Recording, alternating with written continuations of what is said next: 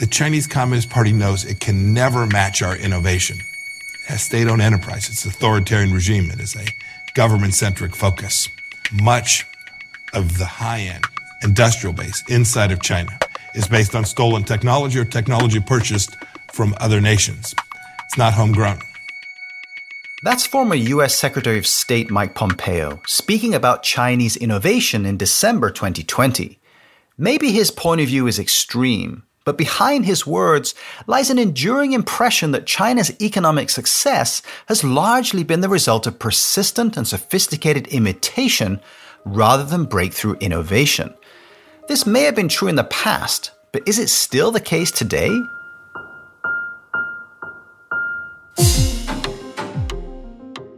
I'm Michael Wade, a professor at the IMD Business School in Lausanne, Switzerland, and this is Management Under the Microscope.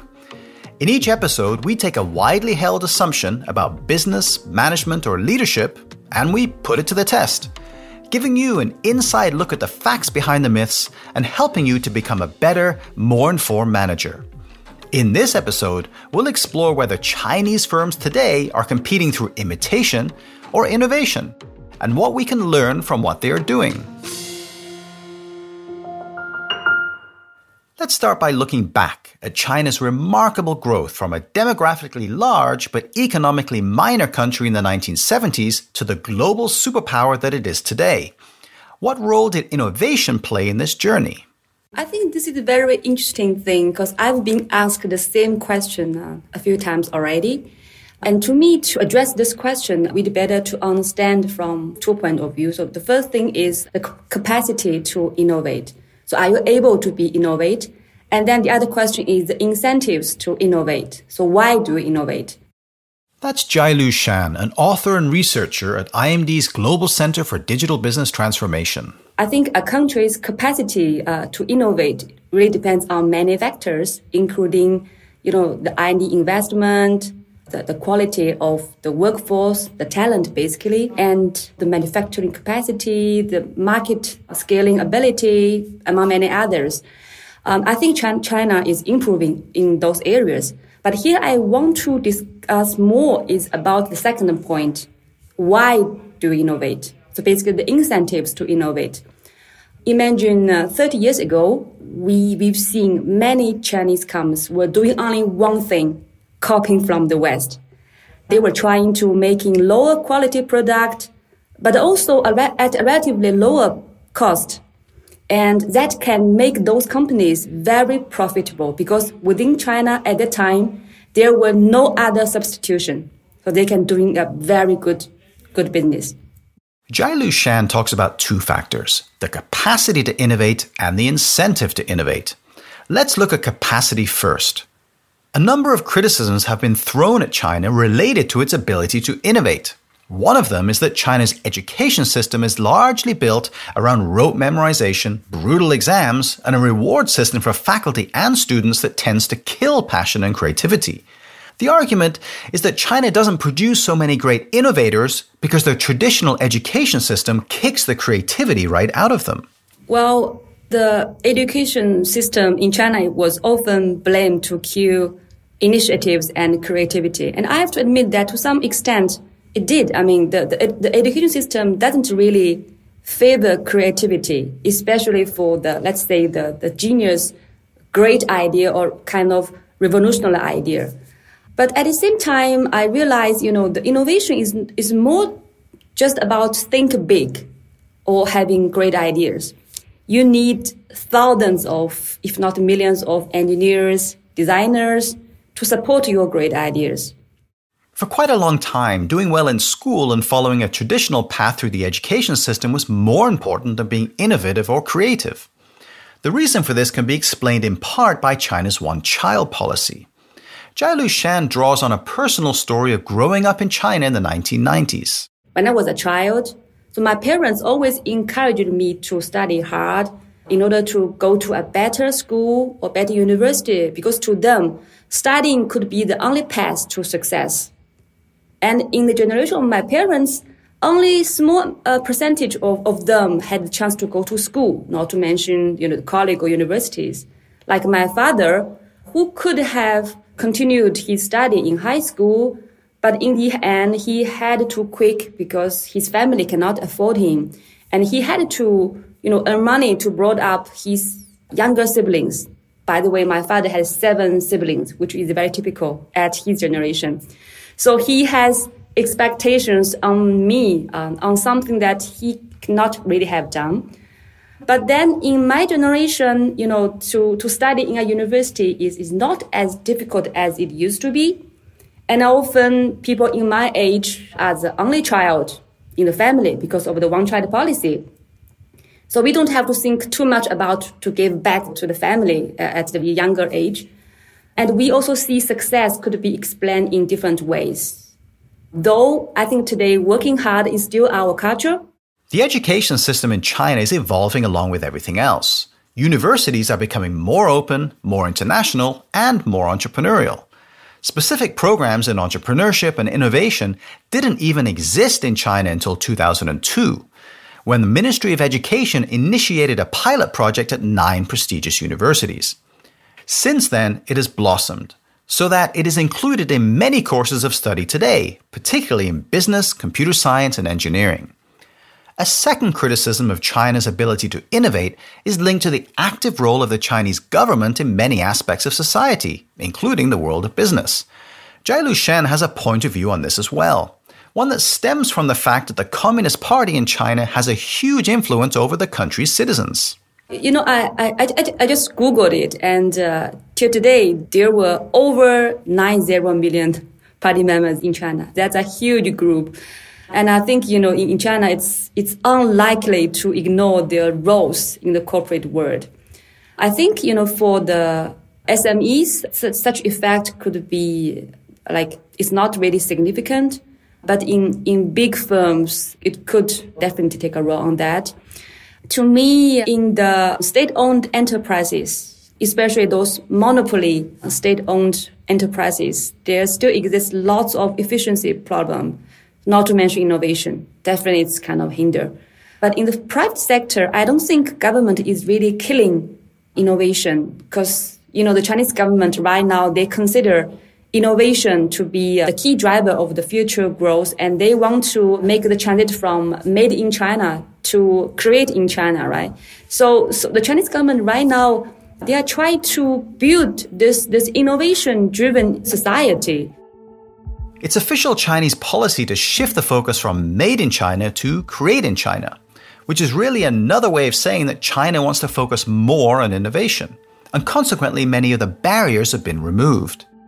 While the Chinese government is setting up conditions for innovation, do Chinese companies have the right incentives to be innovative?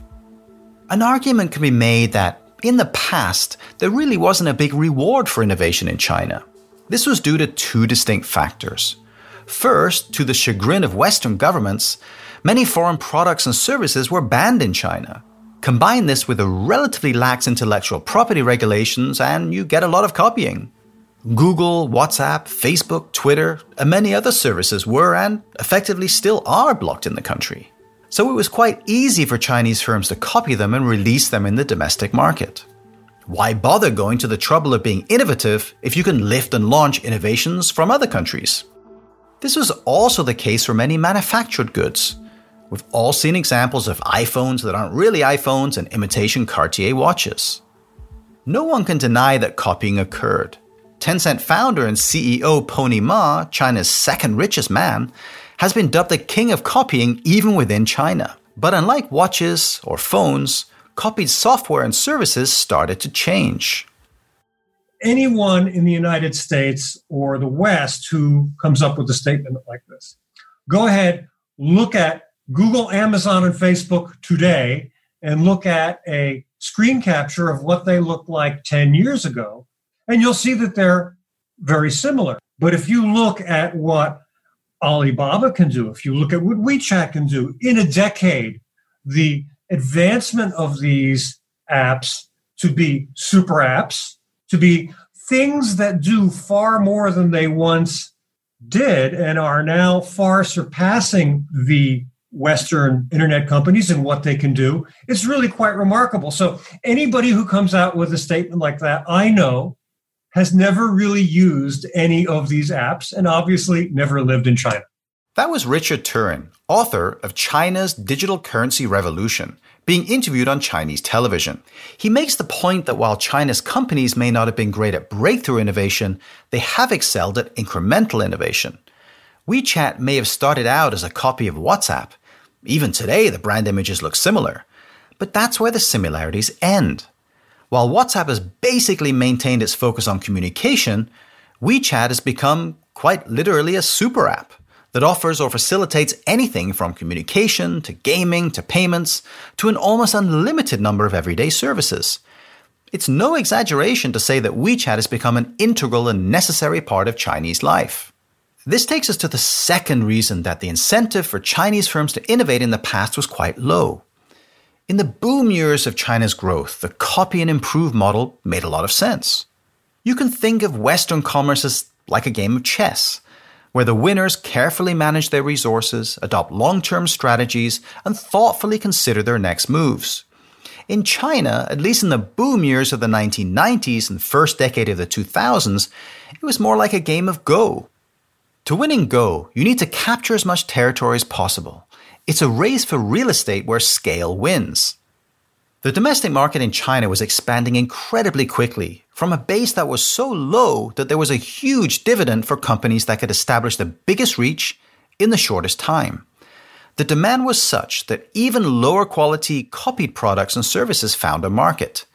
You could take time to innovate, but by the time you were finished, the market had been taken over by someone else. It's really important to realize that China's private sector, you know, the, the, the sector that is innovating, is only 40 years old. It's like a generation. That's Mark Greeven, IMD professor of innovation and strategy and author of a number of books on China. Although of European origin, he lived in China for many years and speaks the language fluently. So 40 years ago, there were basically no companies, if you think about it. So, so obviously in the first years, they were pretty much like catching up. And, and then, you know, we saw a lot and a lot of copying because that was efficient and that was the best way to catch up at that time. But now we are in a phase where there's still copycats. I mean, don't get me wrong, but there's also a lot of pioneering innovators and in a lot of pioneering fields. Mark told me about a time he spoke to one of China's leading entrepreneurs about this, and he got a surprising reply. I, I still remember that I asked uh, Jack Ma, the, the, the guy from Alibaba, I said, wow, you know, your company is so radically innovative. And then he corrected me. He says, we're not. Alibaba is not radically innovative. We are just, you know, making a lot, a lot of really small little steps. And then, you know, put together, they, you know, become very, you know, powerful and impactful. Chinese firms have become exceptionally good at incremental innovation. It's a skill that they've honed through the boom years, where scale and speed mattered more than having a clear or long term strategy. They didn't need radical innovation because they could get there a different way. Through the cumulative effect of hundreds or thousands of very small innovations, just like a river can change a landscape over millions of years, little by little. Except in China, this all happens super fast. They've perfected something that's really remarkable the process of achieving breakthrough results without breakthrough innovation. But when people claim that Chinese firms aren't innovative, they're not talking about incremental innovation, even if it is super fast. They're mostly talking about radical innovation, like building the internet or producing an iPad. Some kind of never before seen product or service. Earlier, Jialu Shan acknowledged that this type of innovation was never at the core of China's economic growth story. But is it still the case today? Have Chinese organizations figured out how to become breakthrough innovators? Mark Greeven sees it this way we did a survey in 2020 on Chinese innovation. And we actually looked there at, you know, how incremental or not incremental and radical uh, Chinese companies innovate compared to other economies and other markets. And we actually find out that there is no evidence whatsoever that Chinese firms are more focused at incremental innovation or even that they do not leverage radical or breakthrough innovations for, for competitive advantage. In fact, it's actually exactly the same percentage of importance for a competitive advantage of a Chinese firm versus a global innovator. So, so I, I think there's plenty of evidence that we see a lot of radical and breakthrough innovations also in China. I always like the example of a company in Beijing called BOE Technology. So they make OLED displays. this company uh, is, a, is a little bit older and old in china you talk about you know 20 30 years right and they started indeed with you know working with foreign technology you know they work with japanese and korean display technology but by now over time they not only caught up they actually start now to become one of the leading innovators when it comes to OLED technology. And they're actually amongst the top patent uh, appliers in, in the world. So this is an, an example of a, a company that really went from relying on foreign technology to now actually be- becoming themselves a really you know breakthrough radical innovator. It turns out that there are plenty of examples today of Chinese firms that are not only innovating incrementally, but also coming up with new radical types of innovation. So that's it then. We've resolved the question posed at the start of the episode. Chinese firms have moved far beyond imitation into the realm of innovation, both in their ability to iterate quickly and incrementally, and also in their ability to come up with new radical types of innovation. But there's more. Chinese firms are not satisfied equaling the types of innovation perfected by Western companies. They want to take it further. And this is where it gets really interesting. Just as WeChat has far surpassed the capabilities of WhatsApp, Chinese innovation is aiming to move beyond the West with new, more effective ways to innovate. Here's Kai-Fu Lee, best-selling author and former head of Google China. You may have encountered him from our episode on the impact of AI on employment. In the age of AI, I often talk about data is the new oil and China is the new Saudi Arabia. So China has all the data, not only more people, but more depth because so many services are digitized. Uh, you're riding a shared bicycle, ordering food, and so on and so forth. So a lot of data. China has entrepreneurs, and AI, AI gets better with data. So the entrepreneur process is you start with an idea, you try it out. Uh, if it doesn't work, you pivot. But with AI, you pivot with the data. So if it works, you got you get more data. Then it works better, you get even more data. So that's what happened with the loan example I gave. Right? First, they have some handwritten rules that had 20% default rate, lost a bunch of money. Then they trained a system that had 15% default rate, lost a bunch more money. Then they trained up another system based on that data, then it has 10% default rate. And now the default rate is 3%. And now it's making massive money. And it comes from iteration of not only the product to be a better um, user fit, um, but also the gathering, iterative gathering of data to make the AI more robust. Kai-Fu Lee describes a new approach to innovation that is based around three key elements data, fast iteration, and customer engagement. These are hard to replicate outside of China we don't have the same access to data, due in part to the strong privacy legislation in many parts of the world. We're not as digital in our daily lives, nor do we have a single market of a billion people to learn from.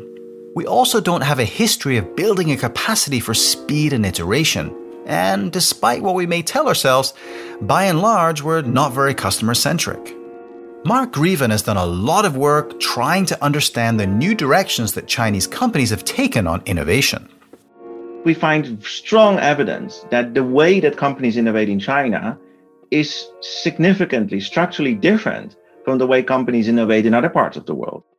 The key difference is, in fact, that Chinese companies rely a lot on what we call market led innovation, depending and being very close to the customer, innovating together with the customer more, innovating together with competitors more than anywhere else in the world.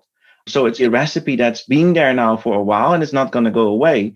And, and, the, and the real evidence there is that now foreign firms in China are starting to adopt the Chinese approach to innovation for the Chinese market because it's the only way to win in that context.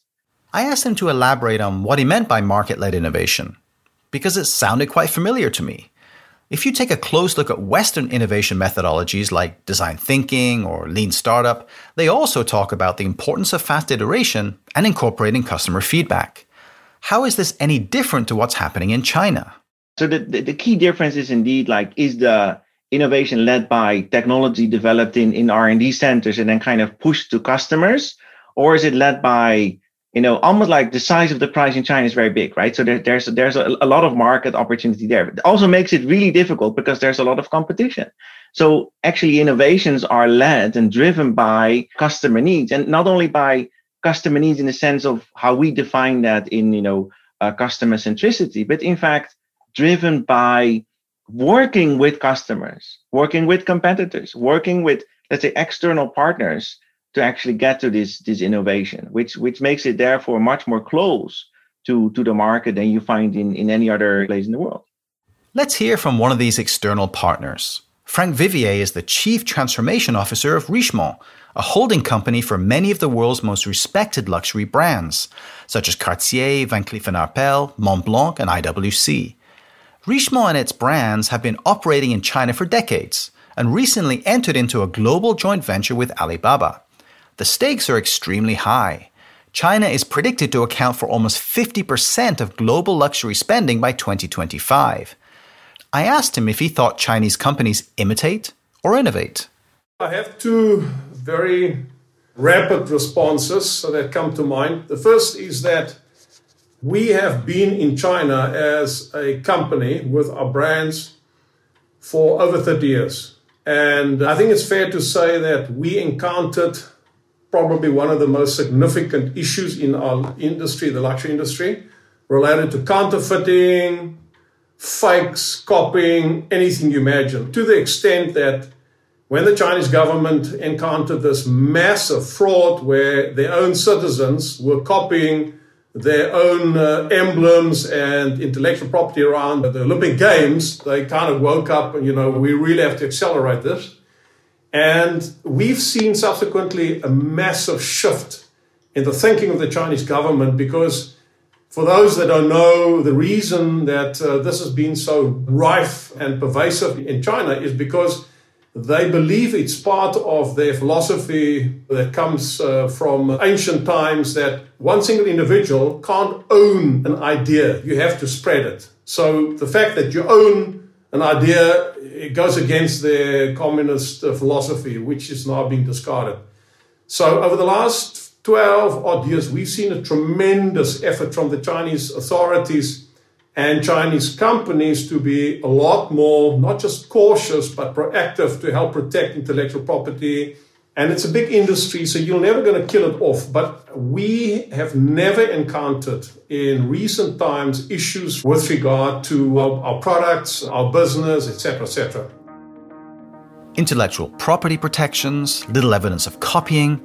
That's perhaps surprising for a luxury goods group. But what about evidence of innovation?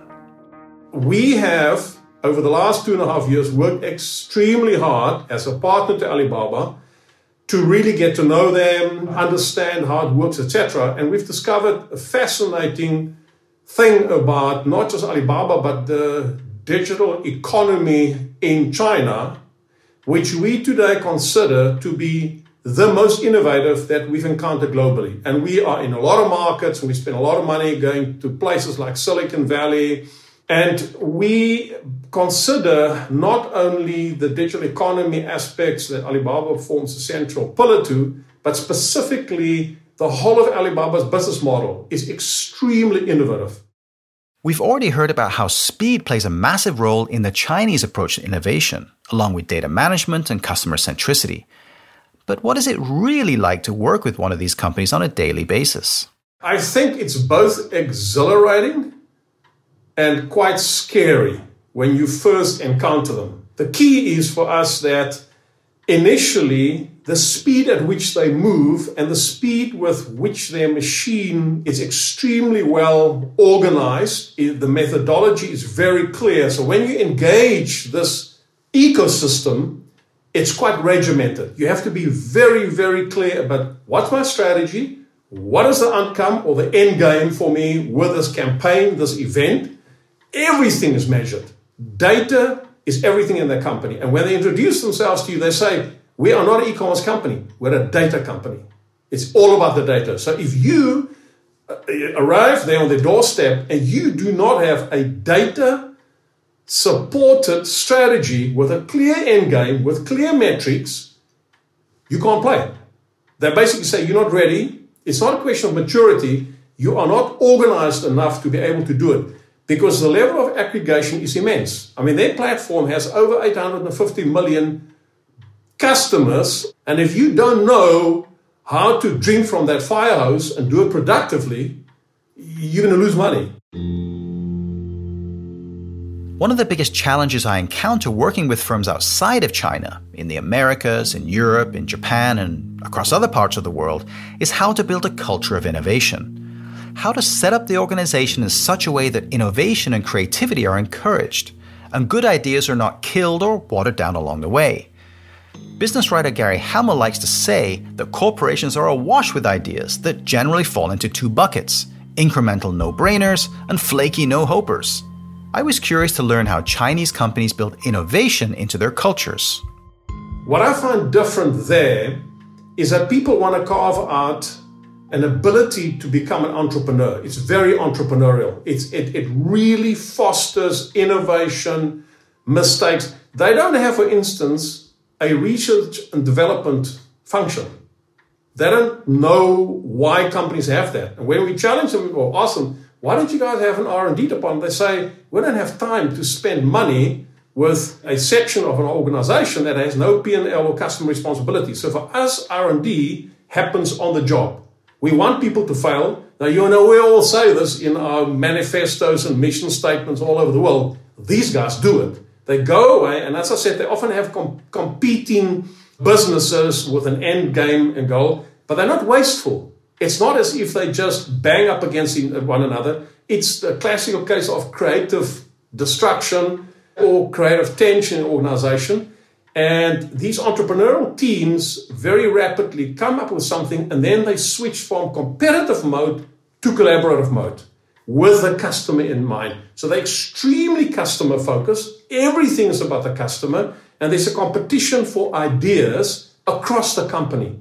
You don't have this mentality, okay, here are the kind of the innovative part of the business, and here's the back office or the admin or the, you know, whatever. Everybody, everywhere is part of a value chain that's constantly renovating, innovating itself.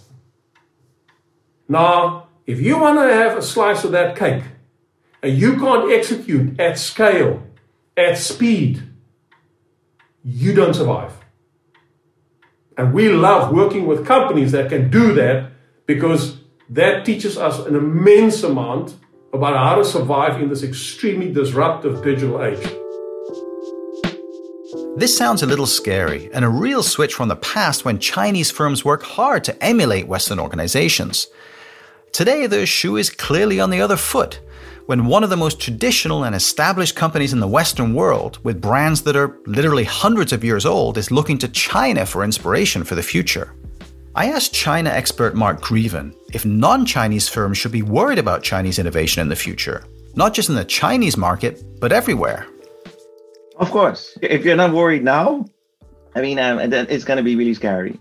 I mean, the reality is, I mean, we tell ourselves that Chinese firms are not able to scale abroad, and and that's partly because of the the message that we see in the global media and, and, and certain publications. But the reality is, there's lots of companies from China very successful internationally. Sany in in construction, Haier of course, Xiaomi. Forty percent of Xiaomi's sales is outside of China.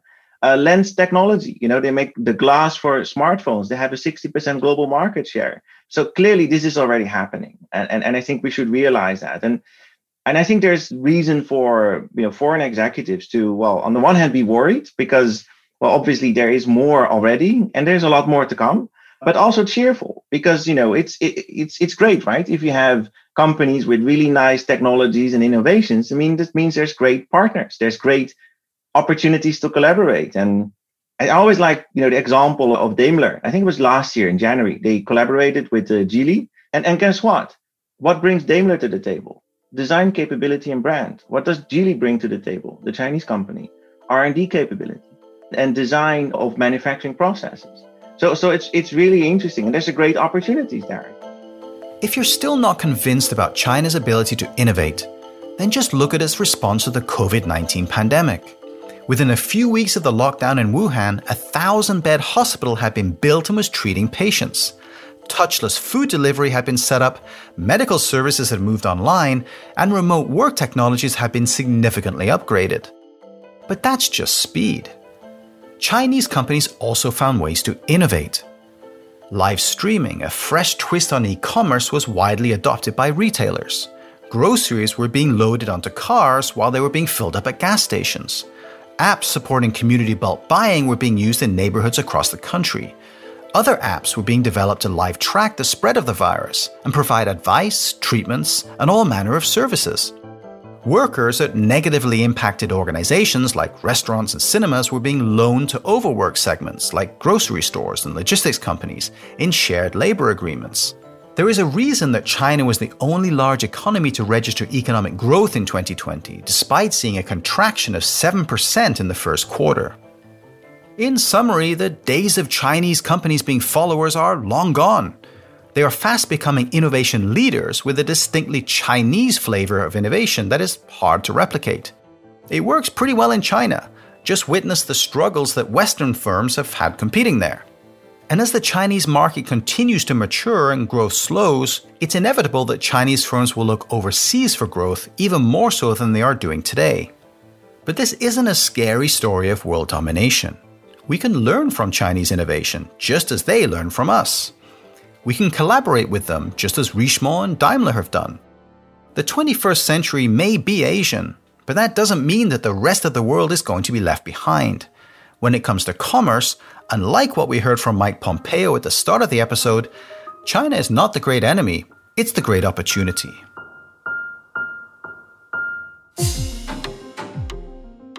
You've been listening to Management Under the Microscope, written and presented by me, Michael Wade, and produced by Pete Naughton. We're a production of the IMD Business School in Lausanne, Switzerland, one of the world's leading providers of insights and education for executives. To find out more about the school and to read our new magazine, I by IMD, which has pieces on everything from the future of sport to the science of navigating workplace relationships, follow the links in the show notes of this episode. Next week, we'll be putting another common assumption under the microscope the idea that successful entrepreneurs have a higher tolerance for risk than the rest of us.